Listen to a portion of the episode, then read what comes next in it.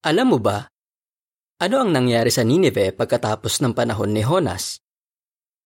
Noong ikapitong siglo BCE, ang Assyria ang pinakamalaking imperyo sa buong mundo.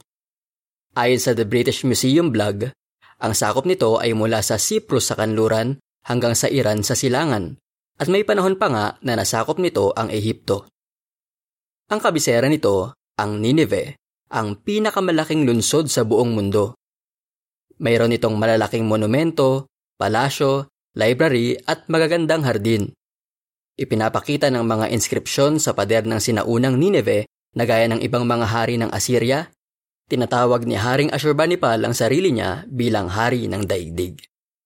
Noong panahon ng pamamahala niya, lumilitaw na walang kayang sumakop sa Assyria at Nineveh. Noong panahong napakamakapangyarihan ng Assyria, inihula ng propeta ni Jehova na si Zephanias. Pupuksain ni Jehova ang Assyria, at ang Nineveh ay gagawin niyang tiwangwang, tuyot na gaya ng disyerto. Sinabi rin ng propeta ni Jehova na si Nahum, Dambungin ng pilak, dambungin ng ginto, ang lunsod ay walang laman, abandonado, wasak. Ang lahat ng makakakita sa iyo ay lalayo at magsasabi, Nawasak na ang Nineveh. Zephaniah 2.13, Nahum 2.9 at 10, 3.7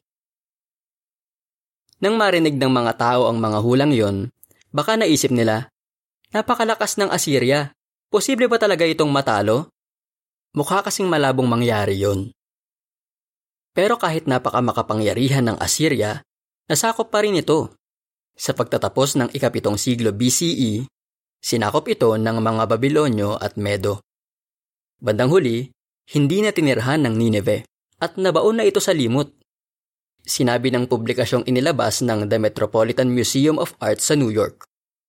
Wala nang nanirahan sa Nineveh at tuluyan na itong natabunan at sa Biblia na lang nababasa ang tungkol sa lungsod na ito.